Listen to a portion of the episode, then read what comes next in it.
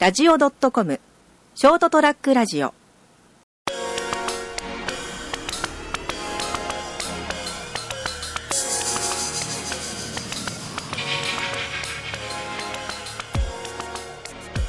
はい、皆さんこんばんは。あー、朝ちゃん先生の、どーんと言ってみようの時間がやってまいりました。ちょっと噛んだな、いや気にしなくて大丈夫あーそうですかはい今。案外ね、はい気になるんだよね。ああうんまあまあまあまあそこはもううん。はいえー、なんかテンション低いよね。 なんですかね僕ね昨日からちょっと若干調子悪いんですよねあ、ほんと。気圧かなとかいろいろでも気圧ってもな台風で来たわけじゃないしなと思って暑さだから俺ちょっとね、こう昨日ろあの T さんの録音した時にこの椅子で、うんちょっと背もたれにね、うん力入れるとギーギーギー言うのがもう気になって気になってね録音してる時ねあれじゃないですかねあの、うんこう夏の疲れ、いやいやもうね椅子こうこうそういうノイズとかがねやっぱ、エンジニアとしてね気になるわけ、はい はいあのー僕はほら、はいい、ろんなことやってるから、んまあ、あのたまには先生たまにはこう、アーティストみたいな、はははたまにはエンジニアはははだよね、はいなんで笑いながら言ってるのかよくわからないですけど俺 もよくわかんないまあまあま何をバカなこと言ってんだ何をバカなこと言ってんだあ身がっちゃった、うんそれでね、はいあのやっぱりやっぱ機械ってやっぱりほら、いいじゃんあまあ機械助かりますね機械があると、うんいろんな機械はチャンスだよねおうはいあ機械はチャンスだ季節してダジャレそうだね今ねついダジャレを言っちゃったけどあの unknown to mankind. あ僕の場合ねあの基本的に実を言うとあんまりあの器用ではないんですよねこうやってることはいろいろ器用そうに見えるんですけど、はいじゃあ手足が不器用であのほういわゆる運動神経とかもはい全然、まあ人並みか人並みより落ちるぐらいでほうあんまりそのもちろん運動もできないし例えばこう上手に絵を描くとかねうんうんああいうのできないんですよおー絵は特にひどいんですよ本当と訓練してないだからじゃないですかいやそそうですよあの、こう子供の時に絵は俺は描かないって決めたんですよそこはかくな うん、あのね一回ねなんかでなんかでバカにされたかなんかでねでそれでもう俺は書かないっつってもう本当書かなかったんだよねなるほただ本当に書けないねどまあでしょうねうん全然書けないねなんかこう顔書けって言われても絶対書けないギーギー言うなあ その椅子を置いてるのは朝 が朝ちゃん先生ですねーそうかそうかなんだけどあのー気になるんだよそれでその本当書けないんですよか書こうとしてまあも、まあ一応ほら僕デザインの先生とかもやってるわけじゃないですかうんもうまずいよねまあデザインまあ素人考えでもはまずいかなと思うけど、でもよく考えたら関係ないっちゃ関係ないんじゃないですかかそうねあのだからツールの使い方はわかるし、そのでデザインがじゃあできないかってできないことないわけよ、うんでしょそれを自分なりのデザインってちゃんとできるんですけど、はいえっとでもそうここ書けって言われると書けないよね、まあでもほら何でもそうですけど結局、道具があってうんその道具が何であれ最終的に完成すればいいわけでしょ、そうだよね、うん、 そうそうそうそう別に鉛筆で書けなかったらダメってわけじゃないですからいやだからそれであの自分なりのやり方をこう、考えてどうしてもそこに僕の場合には機械っていうのが必要になってくるんですよね、はいはい自分のあのない能力をそこで保管してくれるっていうか、いいじゃないですかだからそういう意味じゃそういうなんかこう道具っては好きなわけですよ、まあ、今だとカメラなんかねはいはいちょっとまたほら再起動したんで、ええ素晴らしいですねもうついじいろいろ実験しちゃうんですよねこのこのカメラはこの時にはどういう映り方をするんだっていうのでいろんな条件を変えたりとかしながらね、いいじゃないですかあれだよねなんかあの俺ってずっと実験してるんですよああまあ人生が実験ですからねそうなんですよね浅田先生ねなんでまあうち他の人の人生もそれはある意味実験なんですけど、はもうあの実験のフォルダが多すぎるんじゃないですかいや多いと思いますタよスねクが 多いまずうちの奥さんと結婚したの実験ですからね それはまああのーまあ人それぞれね皆さんそうですから、普通おかしいでしょなんかその占い師と結婚するっていうのもねまあまあそれもほらねあの選んだ相手がそうだったということで いやでも実験なんだよな、だから何でもかんでも実は実験するのが好きでこうこれをこうしたらどうなるんだろうっていう、こうこ好奇心ですね好奇心知的好奇心まあよく言えばねうん冒険者アドベンチャーですよ遊んでねずっとね、それねなんかこういうことしてるのが割と好きで、それで、うんまあなんか、それが何らかにつながっていって、自分の人生が豊かになるなら素晴らしいじゃないですか。 ていうかそれしかできないんだもん逆に言うとねでもほら、あなんのか、それができない人の方が多いと思うんですよ。実験ができない人の。ああ、まあなんか、即それが金にならないと嫌みたいなあ感いじや、まあ、それも含めて、例えば、その、カメラを、とか、いろいろ写真を撮るにしても、あの、こう、こうしなさい、ああしなさい、これはこの写真を風景、こう撮りなさいって、教えられてその通りじゃないと、できない人の方が多いと思うんであすよ。あ、それをそうね。あの、そういうのは、もう、取っ払って、うん自分、まあ、そういうのは、そういうのも、まあ、一応ベースとしてはあるにせよ、うんうんうん本当にそうかって思いながらやるわけでしょその機械ごとに。そうそうそうそうそうそうこれ違うじゃんって気づこけれるわこけれでしょこう書いてあるけど本当にこうそうなるのかってね思っちゃうんだよねそうでしょ疑問を持って、なおかつそれを検証する能力があるわけでしょ、ん素晴らしい能力じゃないですか。みんなやんないのやんないんですよやんない。あんまやんないと思う面倒くさいのせあのー例えばですね、一般でやる人、まあ、やる人もある程度いると思いますけど、あのー結構しつこくやってる方ですよね。しつこいい。です僕、ねはい、うんあのね あのみんなにはいい加減でって言われてるんですけど、ねあの秋っぽいんじゃないかって言われてるんですけど、飽きないんですよね案外ねだから結ずーっとやってるんですよねずっとやってるでしょ。はいあのもちろんあのブーム的なものはあるんで、まあ、こう、こう、波はあるけれども、波はうんあの、要するに基本的にやってることを、そそういえばその、ちょっとその前は、あの、ヘッドホンいろいろやってたなとか、あそうそうそういう感じでしょそうそうそうでいろいろいろ試したいっていう。はい、でヘッドホンである程度いい一定の自分の中の答えが出たので、あこれはアーカーゲーがね、うん AKG というメーカーはこれヘッドホンいいなとうんいうのが最終的に自分の中の結論が出たので、一旦そこで終了。終了まあ、でも、あれでしょ、どうせまた、しばらくしたら、待てよっていう。あのだから今は Bluetooth でつないで、えー、と聞く時の自分の耳の感性に一番合うのはどこなんだろうって言って、えーそれこそヘッドホン10個ぐらい買 ったんですよでいろんなメーカーのね、うんやつを買って、いろいろテストして最終的に赤ゲーが一番合うなっていう、いいな、俺は、と。でまあそれは Bluetooth でつないでた時だから、うん、そうそうそう。じゃあ今度はワイヤードっていう、まあ、有線でつないだ時うんああになると、これちょっとねあのもうどんどん上が上には切りがないんですけうんまど、あまあねまた違ってくるんですよね、うんですね。うん、でその中でグラドっていうですね、あのヘッドホンのメーカーがあるんですけどこれはもともとですねあの、えっとレコードの針なんかを作ってたメーカーがまあ、オーディオメーカーですオかーデね。ィオメーカーですね、はいピュアオーディオの、んそこが作ってる、えっとヘッドホンがあるんですよ、えええでその辺に多分転がってると思うんですけど もうこの雑然としたこの辺なんではいはいどっかあるんですけど、えまあまあまあまあ。えーこのねすこのヘッドホンは、ひあのね国内なかなか売ってないんですよ、あ、そうなんですか。うん、で買えるとこ限られるんですけへどーちょっとそのいろいろ商品あの、えー評判とかをこう調べてて、あこれ面白そうだなと思って買ったこれはいいねああ。これはなんていうのねあのね嫌な音が出ないっていうかねあもう全部そぎ落としちゃっててうんだだから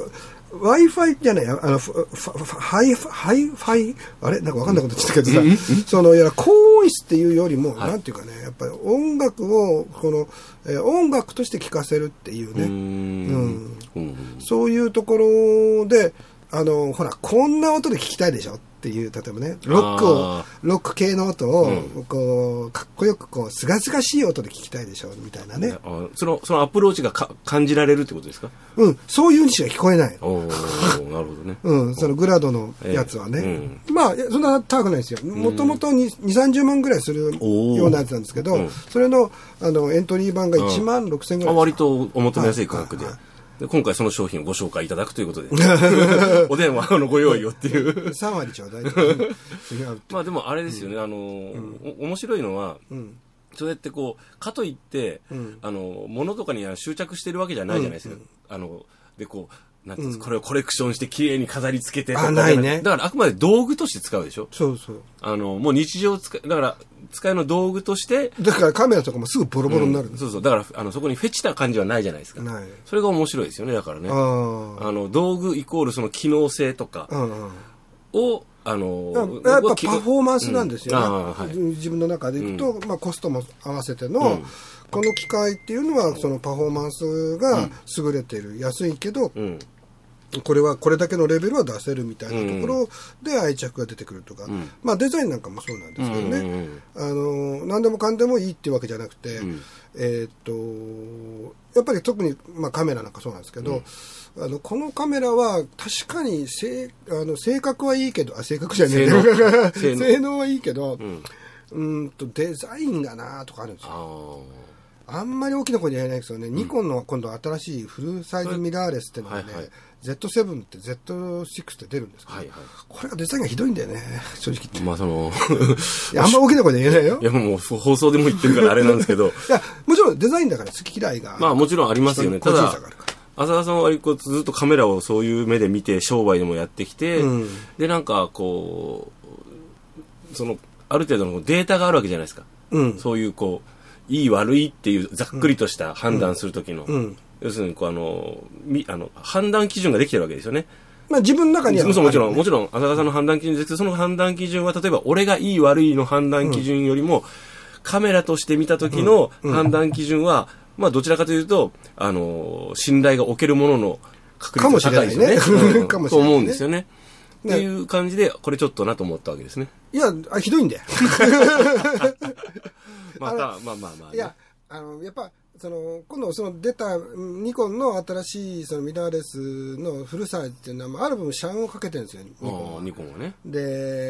えまあ、新たな、こう、カメラの地平というかですね、もうこう目指すぐらいの気持ちでやってるんですよ。はいはいはいはだからデザイン的にもやっぱりこれまでのニコンのデザインからやっぱりこう離れてい脱却してこちそょっとね違うものを作るんだぞっていうそういう意気込みが感じられるのはとてもいいんですけい。どあー意気込みはいいけ ど、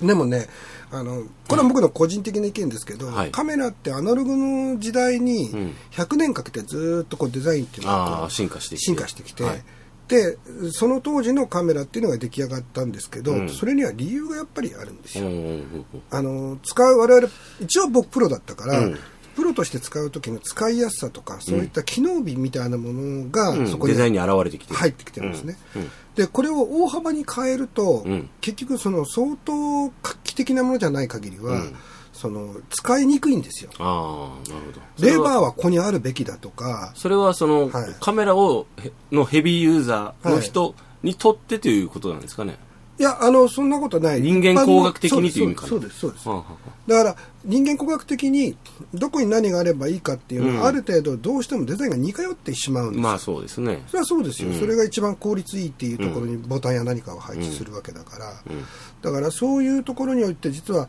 あのもともとデジタルカメラが出てきた時に、うん、とどんどんまあそういうちょっとこう流線形のとかいろいろこううん形が変わっていくんですけどである時にはその富士が、うんえっ、と FX あ X100 だったかな、うんっていうやつを出したんですよ、うんでそれは昔の本当にもう逆にもうずっと過去にあったようなレレトロな感じのデザイン、で、えーとそれまではボタンでいろいろこう設定してたのがダイヤルでやるようになって、うん。断然そっちの方が使いやすいんですよあーつまり僕らみたいにシャッタースピードとか絞りっていうのは、うん目視できてすぐその場で分かるっていうのが重要あなんですねー。でその場でダイヤル切り替えるだだけでいいと、うんところがデジタル化されたものってボタンを押してこれを、うん今からシャッタースピードを変えるよ、んボタンを押してそれでこれでカチカチカチカチって変えて、言いようで悪いっていう。変えて使いにくいですうよ、ん。だってあの、えーなんだっけあのズームレンズなんかもそうね、うんこれはもうアナログの時にやっぱりこう、ミノータがねこのアナログのフィ、えーとオートフォーカスカメラっていうのを出した時、オートフォーカスはいいんですよ、うん でもあのズームも、んあのー電動にしちゃったんですうんうね、んうんでこれが使いづらいおーうわそれ手でビャッビャッってやった方が早いんだもんだってじわじわってやってさ必要ねえよって、こうやってくつくくって戻せばいいんだから。全然そっち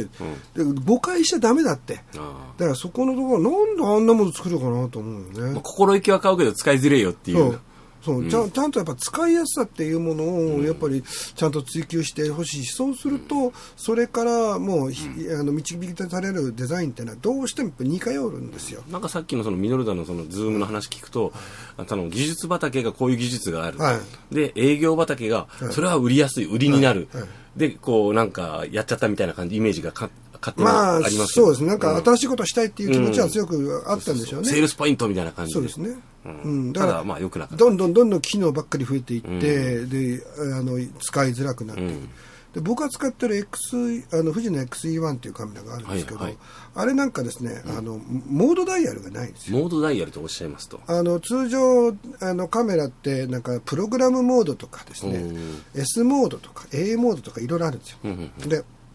それによって、こう、映りが変わってくるんですけど、それ自体がないっていうのは割と実は画期的なんですよそれは使いやすいって意味ですか僕はだったら使いやすいんですああよであのーシャッタースピードのところのダイヤルを回すカチカチって回せばマニュアルになるっていうだけなんですね、うんで、えー絞りのところをオートを外せばマニュアルになる、うんうんえーそういうことで非常にシンプルなんですねおーでなるほど直感的に使えるんでねああまあだからそのある程度連度が上がってる人は、そうあのもう分かってるからあと俺にさせろよっていうのがやりやすいってことですねそうねうんうんでもお前らなんかになんかやらせるかよって いう、そのね、お前らなんかにって、お任せしねえぞ俺はっていう、うん俺が、俺が取ってやるんだ、バカ野郎って いう。そこのせめぎ合いよくわからないですけど、うんあの、いや、だから、それはね、あの、テクノロジー全般に言えるんですよ。うん何でもかんでもオート化していって、自動化してやればいいかって言うと、そうじゃない。ただ、その、でもある程度のその自動化っていうのは必要だから、その、エンジニアとしても実験はしたいんですよ。うんうん、でやってみてってああやっぱりダメだったねっていう技術いっぱいあるんですうんでもやっぱりそれ自体がダメっていうわけじゃなくてそれはまあ確かに世に出ないと、うんあのそれってあのそういう技術ってやっぱり先に進めないので、えーただしまあもう写真カメラっていうものに関しては、それこそアナログ時代に培った100年というぐらいの長さの間にもうほぼ完成してたわけだ、うんでもそれを忘れてしまった時期っていうのが、その銀塩のフィルムを作ってたメーカーにもあったんですああよ、なるほどねうん、だからずっとその僕はその X100 みたいなカメラが出ないとおかしいと思ってたよね、んまあでなんでこれを全部オートにしちゃうんだろうああとこうでそれこそそれだけの蓄積がああるはずなのに、それをデジタル側の方になびいてしまったっていう銀塩系のね、例えばその当時のフィ富士だったりもそうなんですけど、これらがあミノルタもそうですね、あのできなかったためにですね、僕はあの、えー、と家電業界に完全に飲み込まれてしまった、うん、あそこでちゃんとアナログの時の技術というものをきちっと自信を持って出していれば、多分生き残れてた、まあ、ミノトはなんかねあの潰れて、結局あの潰れたというかねカメラの開発部門っていうのはソニーのアルファに全部あ本当ですか開発陣が行ったんですあよ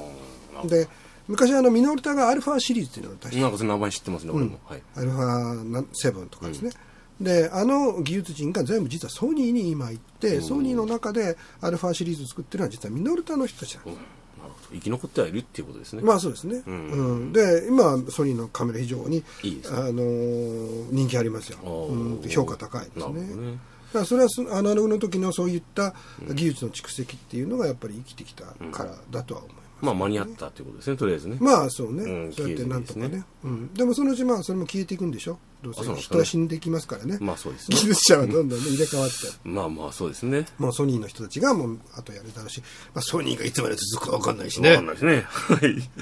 うことで今日はねはいえー、何ですかねテンションちょっとと高くなっちゃったそうですね こう前半からの上がり方がすごい好きなんだけうどん、まあこういう話はやっぱ好きなんですね。そうまあでもすみません、私がもうちょっとね、詳しかったらもっと面白い話になれたかあもしれないまあですけ全ども。然全然いいはいで、すそういようことでね、一人で話してるいやいいんじゃないですか。はいはい。ということでございまして、えー、今日はまたあな成田君とちょっと成田君がねあのお家というかですね、はいが少し近くななっったたんで、ちょいちょい来れるっていう来れるはい。あとあの、こう、帰りの時間も、まあ、な、まだ大丈夫だなっていう、全あ然ーってそうでいすう。ねうんはいということでございましてお話ができましたということでしたどうもありがとうございました